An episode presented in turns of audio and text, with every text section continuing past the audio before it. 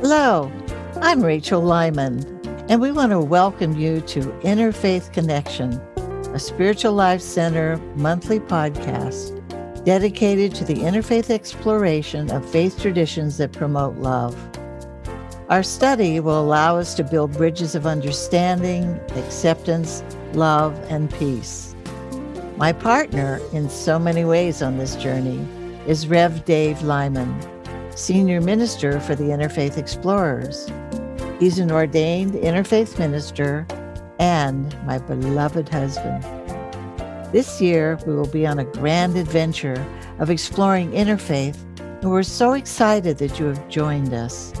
So buckle up and get ready for our 2021 adventure with today's podcast. Hello. You are now listening to another Interfaith Connection podcast.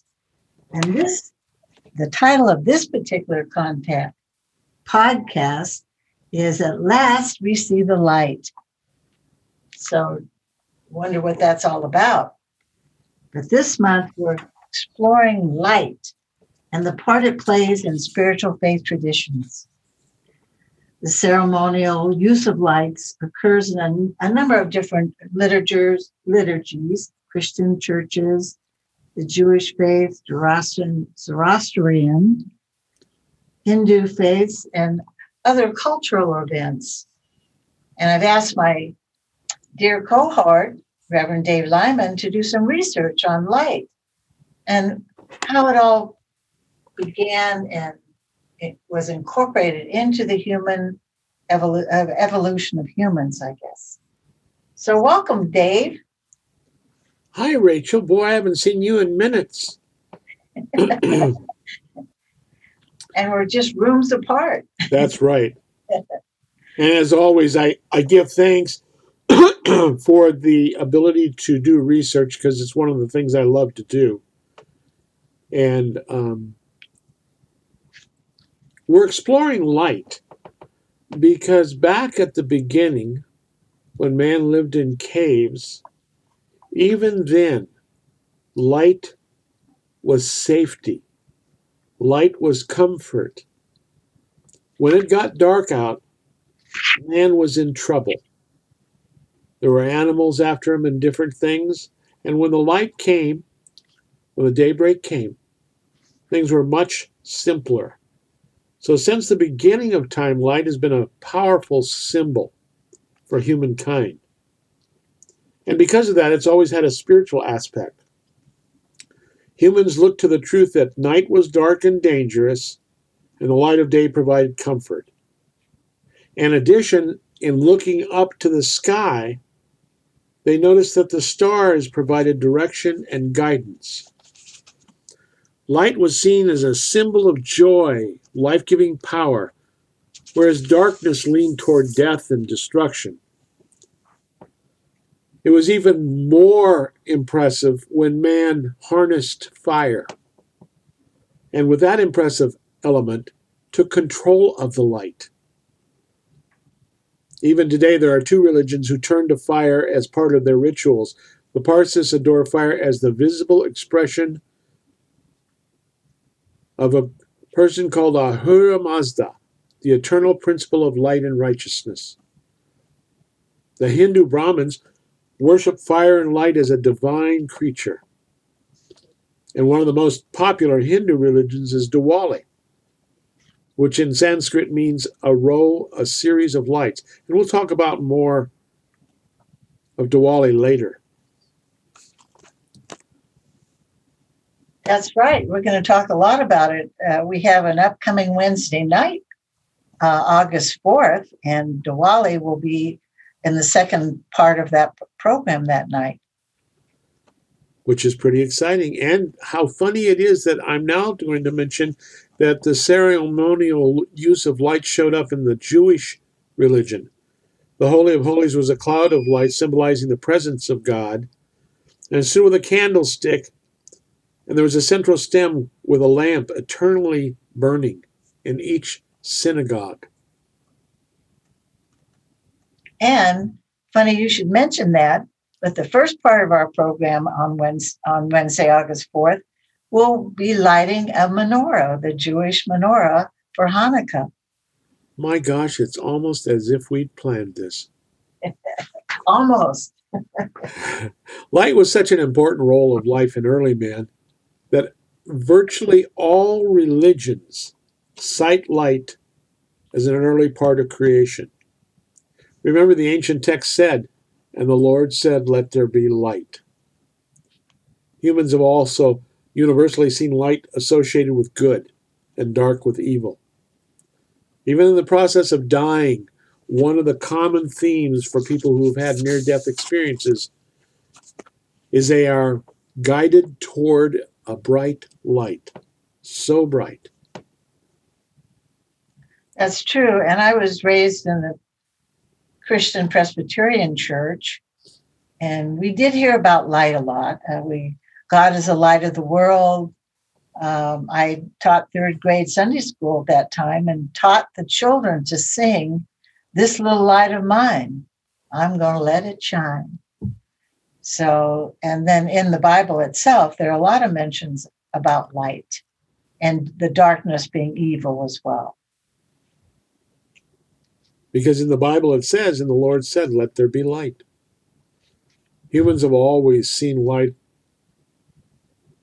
and there are many, many festivals and holy days surrounding light. And part of the reason we're talking about it is because we're going to be sharing some of those in our programs coming up. One on August 4th, and we'll continue to talk about all through this podcast. So let me go through a few of the light festivals and realize there is much more to these light festivals than what I am sharing today. As we start out with Diwali, meaning again a series of lights, it symbolizes the spiritual victory of light over darkness, good over evil, and knowledge over ignorance. It is five nights long and is celebrated with different elements each day.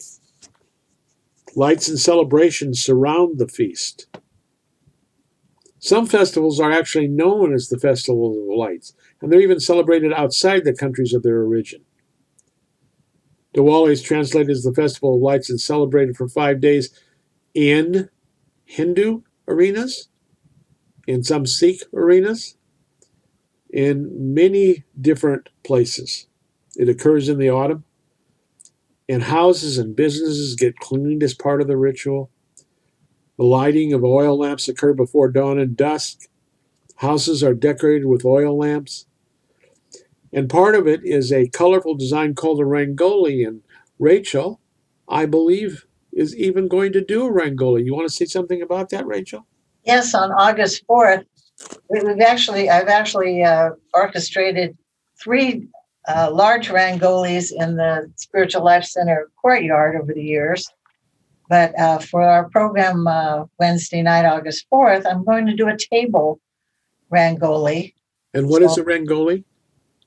It's it's a symbol of welcoming, a celebration uh, during the five days of Diwali.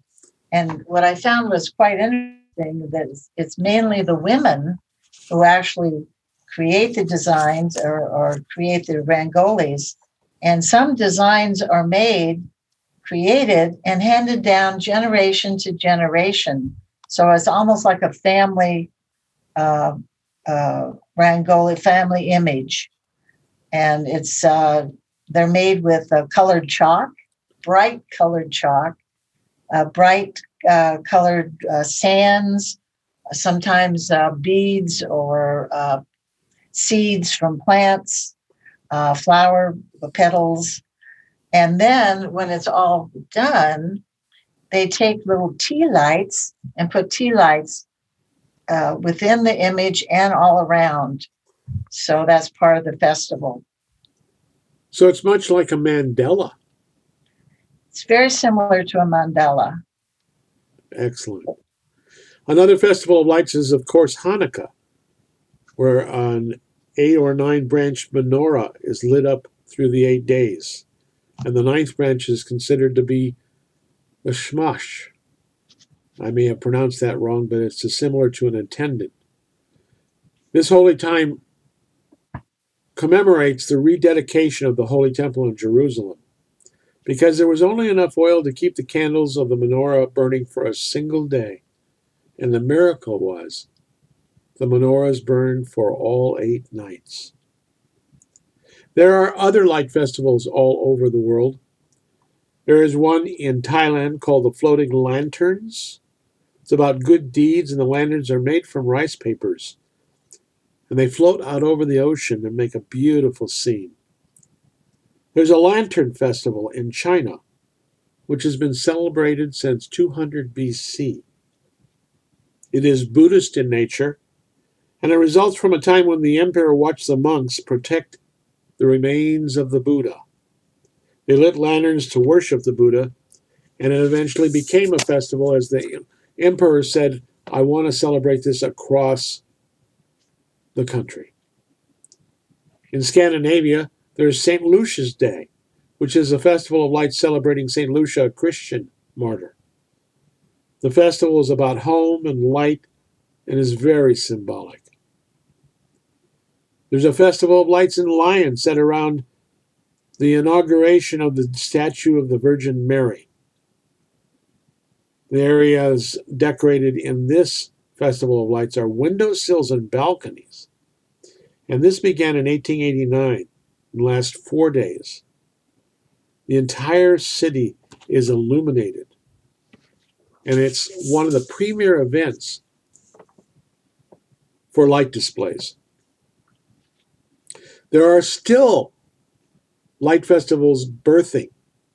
In 2005, a festival of light started in Berlin as a high quality artistic public event to share light and culture.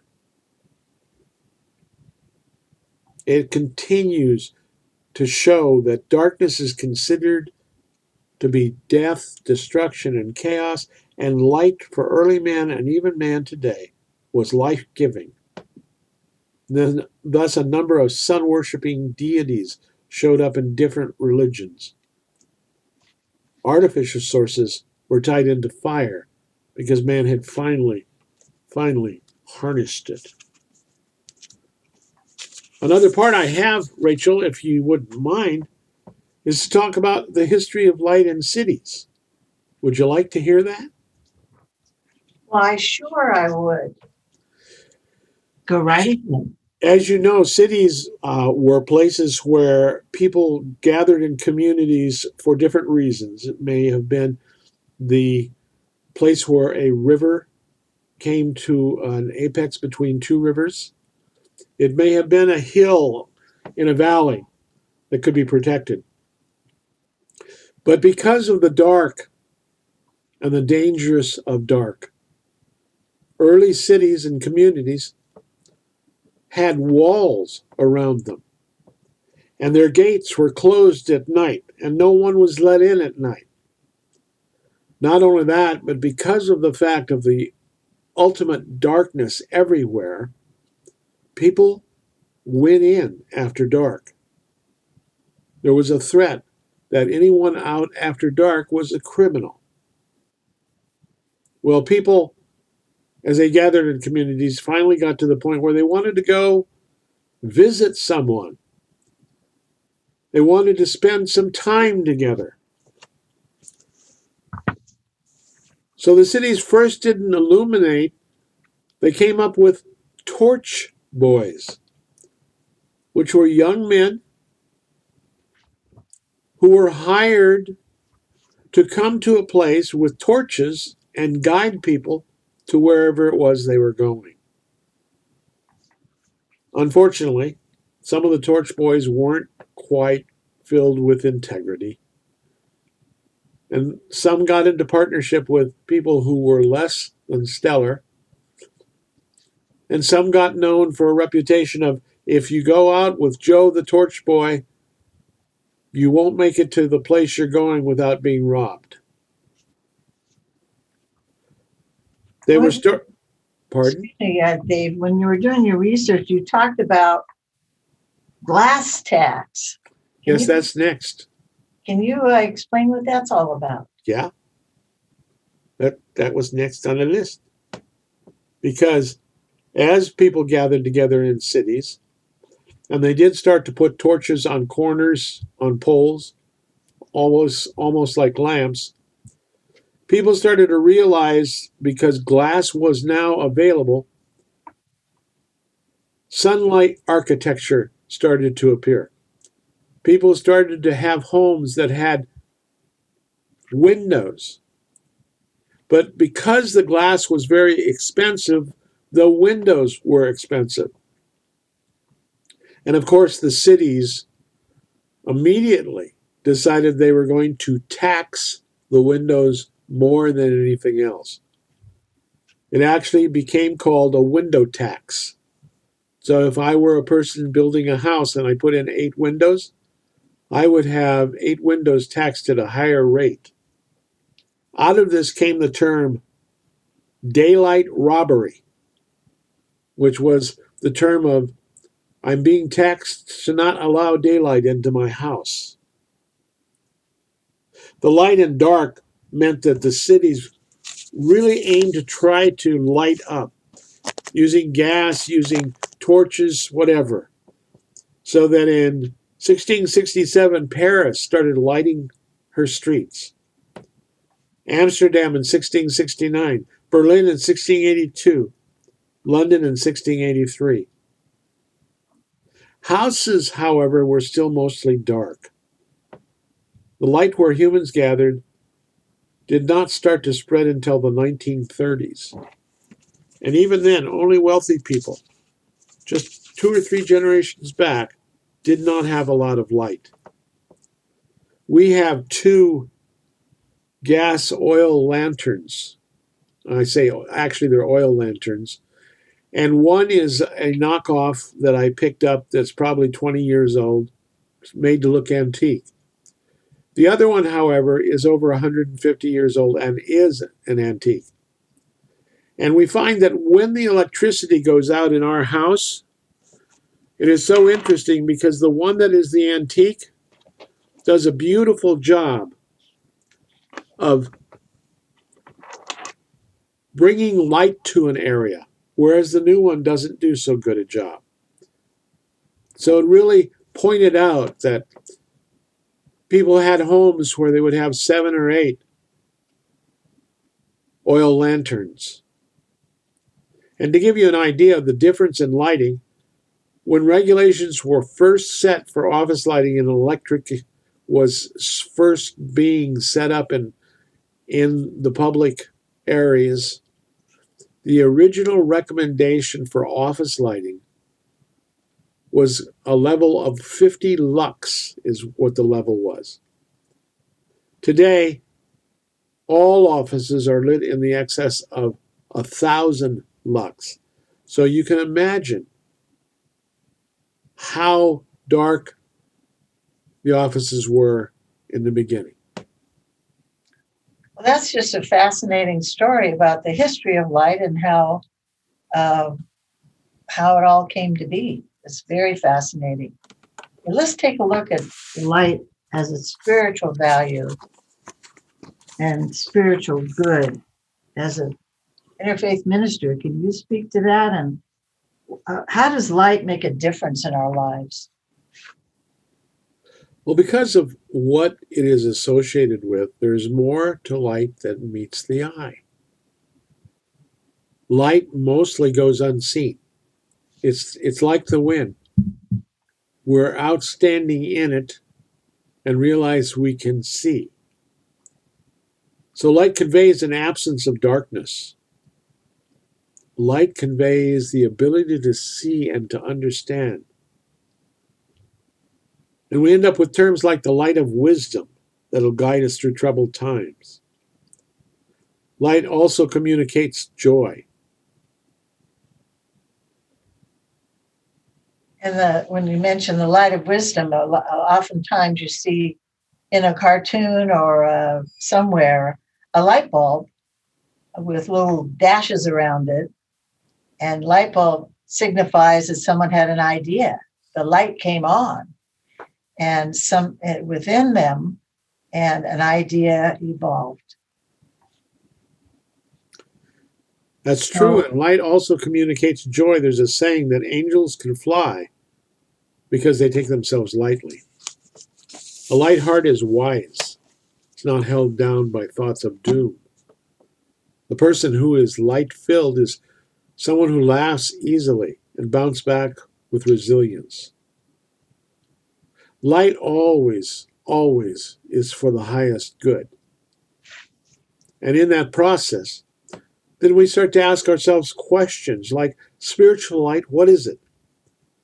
Can it be quantified or qualified?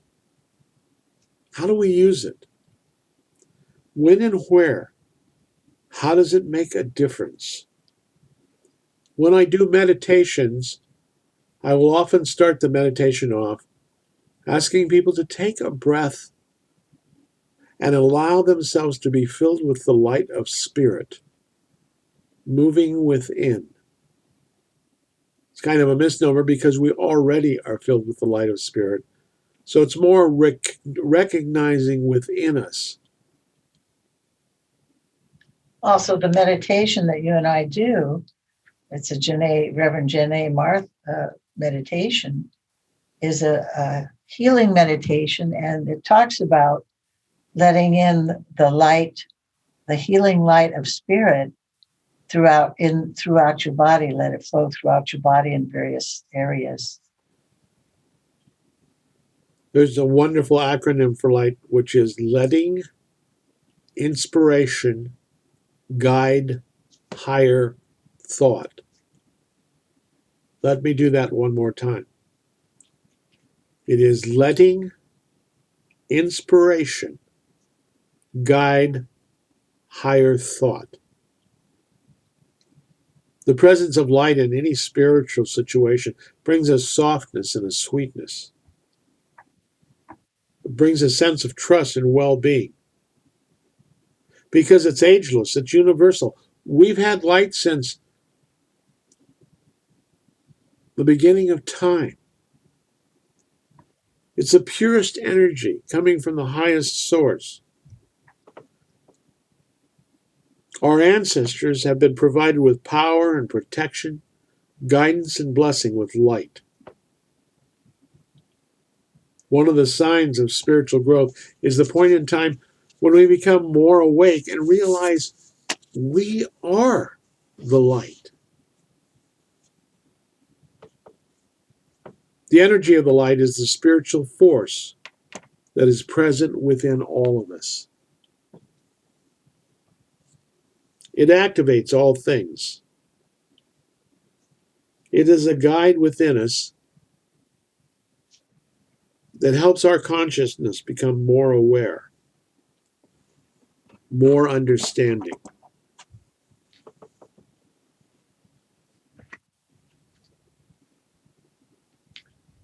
One of the things that I uh, read during your when you prepared your research was a statement: "Light does not inflict itself on anyone or anything, and it must be invited." Invited, so you are stay fully present and know that you're letting that light within you. And when you let light within you, sometimes you have to let go of other things that maybe are weighing you down to let that light in. Fill that space with more light. And if we step into the unity principles, principles, we are what we think. And in truth, we are light filled. We can ask for the light to come into our lives, but it's already there. It's already working for our highest good. And it's so interesting to me that each of us can easily see the light in our friends, in other spiritual leaders, in people outside of us. But how much more difficult is it for us to stand in front of a mirror and see the light within us? And I think the uh, since light is universal, as we look at uh, various faith traditions in our interfaith uh, uh, quest for education and interfaith. It's it's amazing to find out find so many similarities of faiths faith using light in some some form candles lighting menorahs lighting candelabras uh, tea lighting um, fire lighting whatever. And it it, it for me it brings a, a commonality there that reminds me that we are all one. We are we're all light that means that people who are using the same ideas, using light in their rituals and their blessings and their celebrations, are realizing the same thing as we are. And that doesn't even take into account, we have not talked about this, the use of light in romance and love based things. One of the truly important things in a relationship is at some point in time to have a dinner with candles lit. We are setting the space filled with the light of spirit and the light of love. We are making a safe place of comfort for our partner and letting them know we value them. I think anytime I've ever consciously lit candles, it brings me to a spiritual place. When we, before we start our meditations, I have a series of candles that I light, and with each each candle lit, I concentrate on a particular uh, value, compassion, communication, love, forgiveness. And then we highlight the central candle, which is for us the Christ candle. And that incorporates all of those values. Uh, so it sets a sacred space, sacred place, sacred space.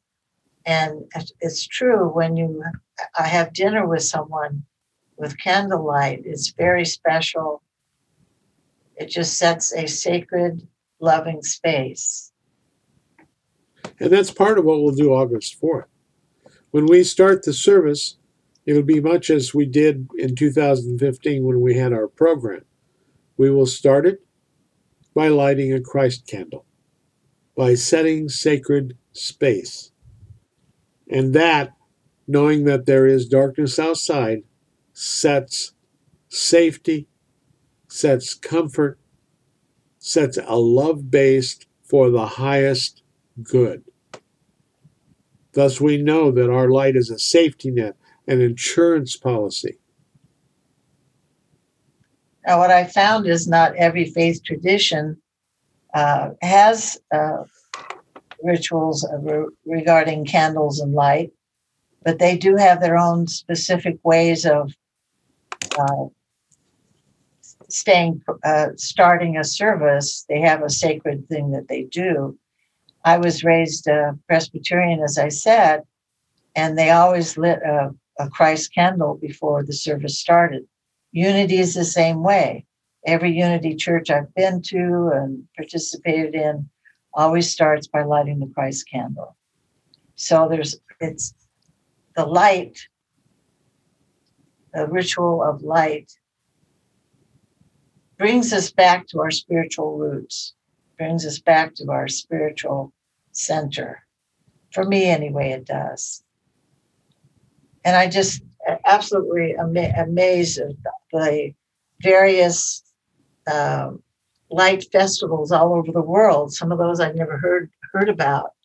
So it's pretty fascinating to to know that all of this is going on. And um, with YouTube, I think I'm going to look at some of those. And, and as you're watching a YouTube uh, celebration, you can almost feel like you're there as well, which is kind of special.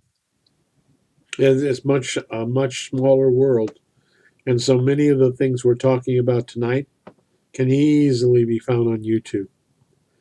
It's interesting to me that in Unity we use the expression "calling in the light," when in truth the light is already here. It's everywhere present. So really, what we are asking for is to be conscious, to be more aware, to be awake around the presence of light, to know at a deeper level that we are the light bearers, as Marianne Williamson would say. We are the light. We give out the light. We receive the light. And in those precious moments, we join together in a completely different way. And I, I'm my memory takes me back to beautiful candlelight services at Spiritual Life Center, where the room was darkened, and one candle was lit from the Christ candle, and then that candle was lit to uh, that they took that and lit other candles, and as each row of candles got lit, you could see more and more light come into the room. Just such a special and beautiful experience of knowing that even if you light one candle in the darkness, that's going to brighten brighten the world, brighten spirits. So that that's a beautiful memory for me. One of the forms, as you know, I ran the prayer chaplain program for a number of years. And one of the forms of prayer is to surround a person with the precious light of spirit.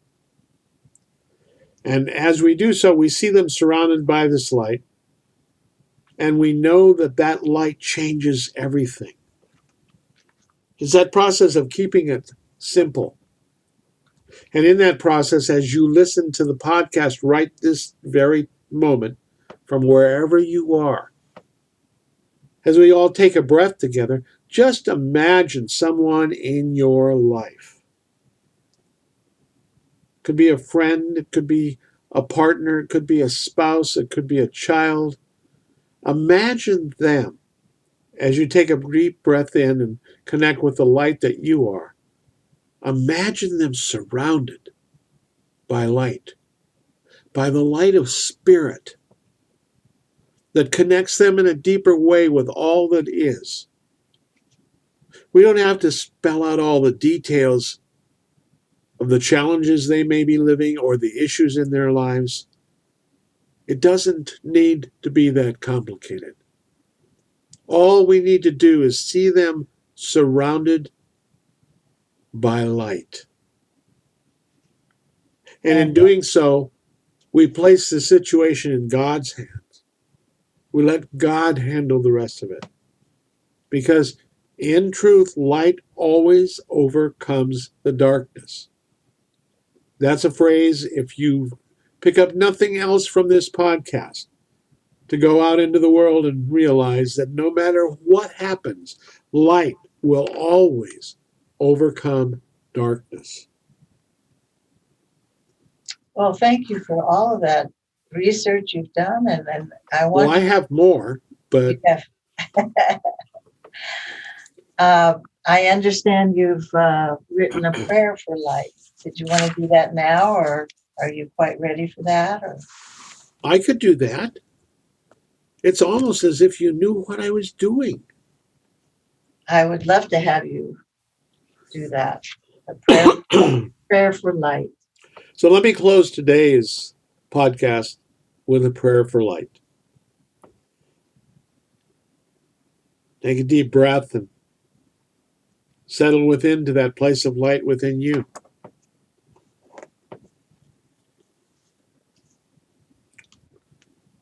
Don't worry about closing your eyes, leave them open because you may be in a situation where you need them. But just join with us today as we say the following Dear God, With you there is no darkness. Your character has no shadows, and you are pure and good. Yet today in our world, we see much darkness, filled with pain and sickness and disease and chaos. We ask that you bring your light and restore presence to the dark places in our lives. Restore presence to the shadows and the corners.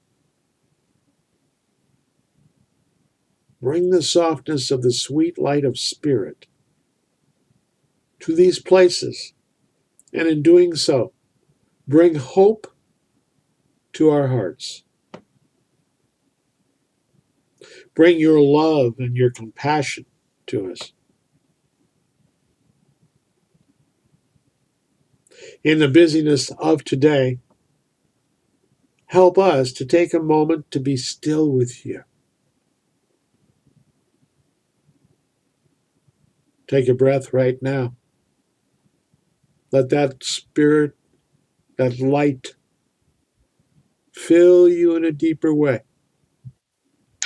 As for just a minute, we'll sit in stillness for just a minute.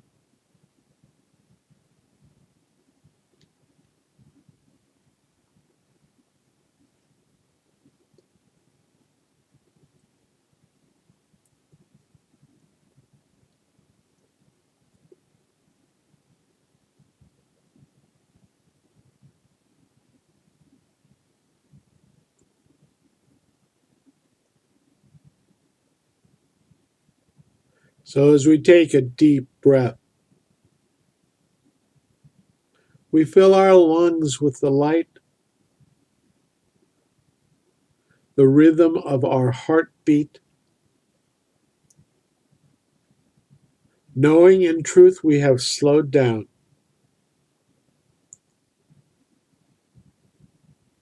Knowing in truth, in breathing deeply, we have connected with the light within us.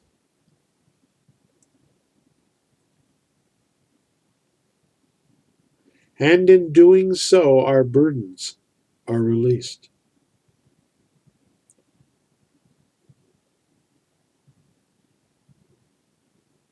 We open our eyes, and everywhere we look, we see you at work we see the light that you shine upon us today.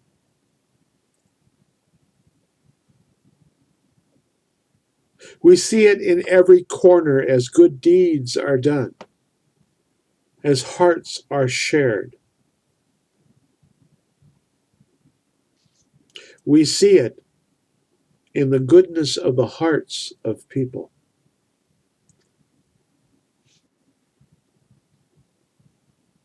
We ask you to continue to open our hearts to the full presence of this light, to see it in a deeper way wherever we look, as you shine away. Shine away in the sweetness and spirit of who you are and who we are.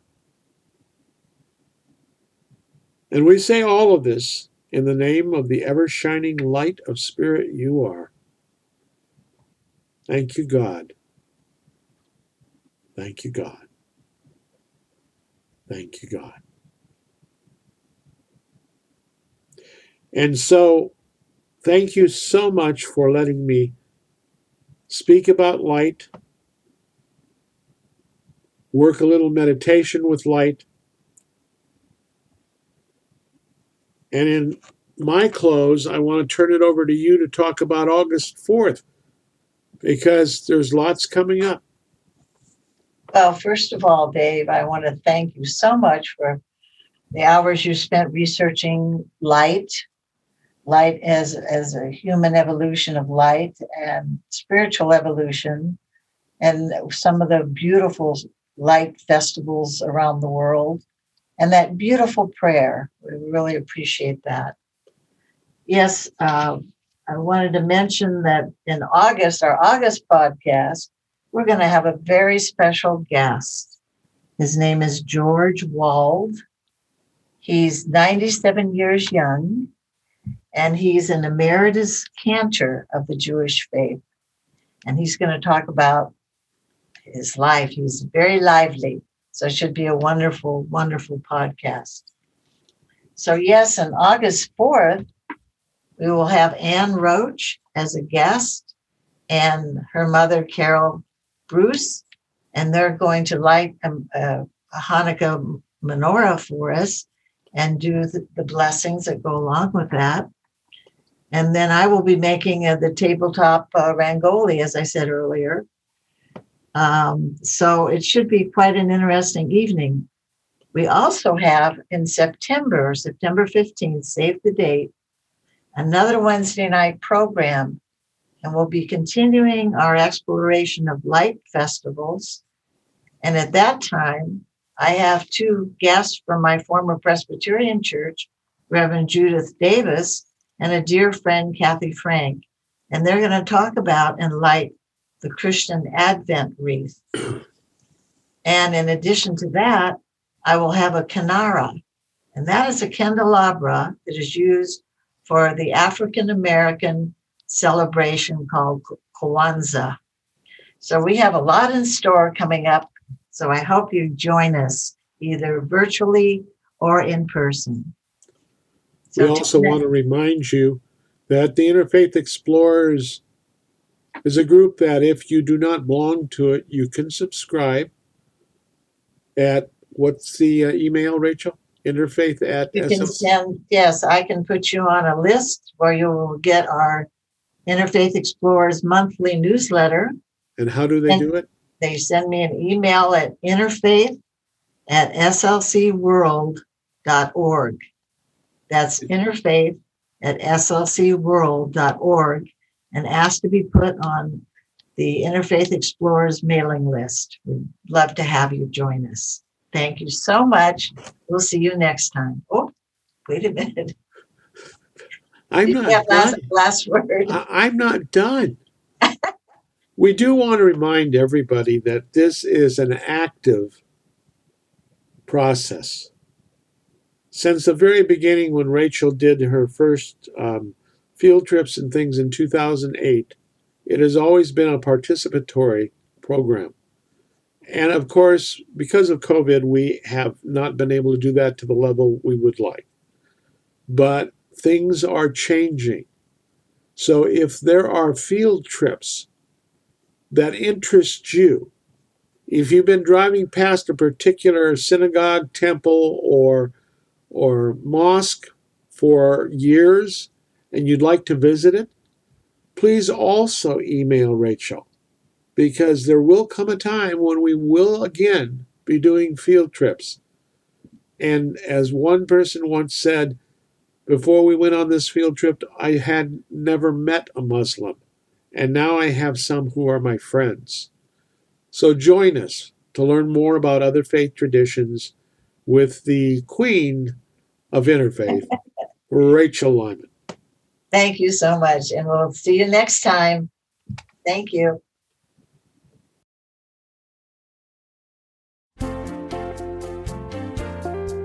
Thank you for joining us today to experience and explore a deeper understanding of our interfaith look at the world.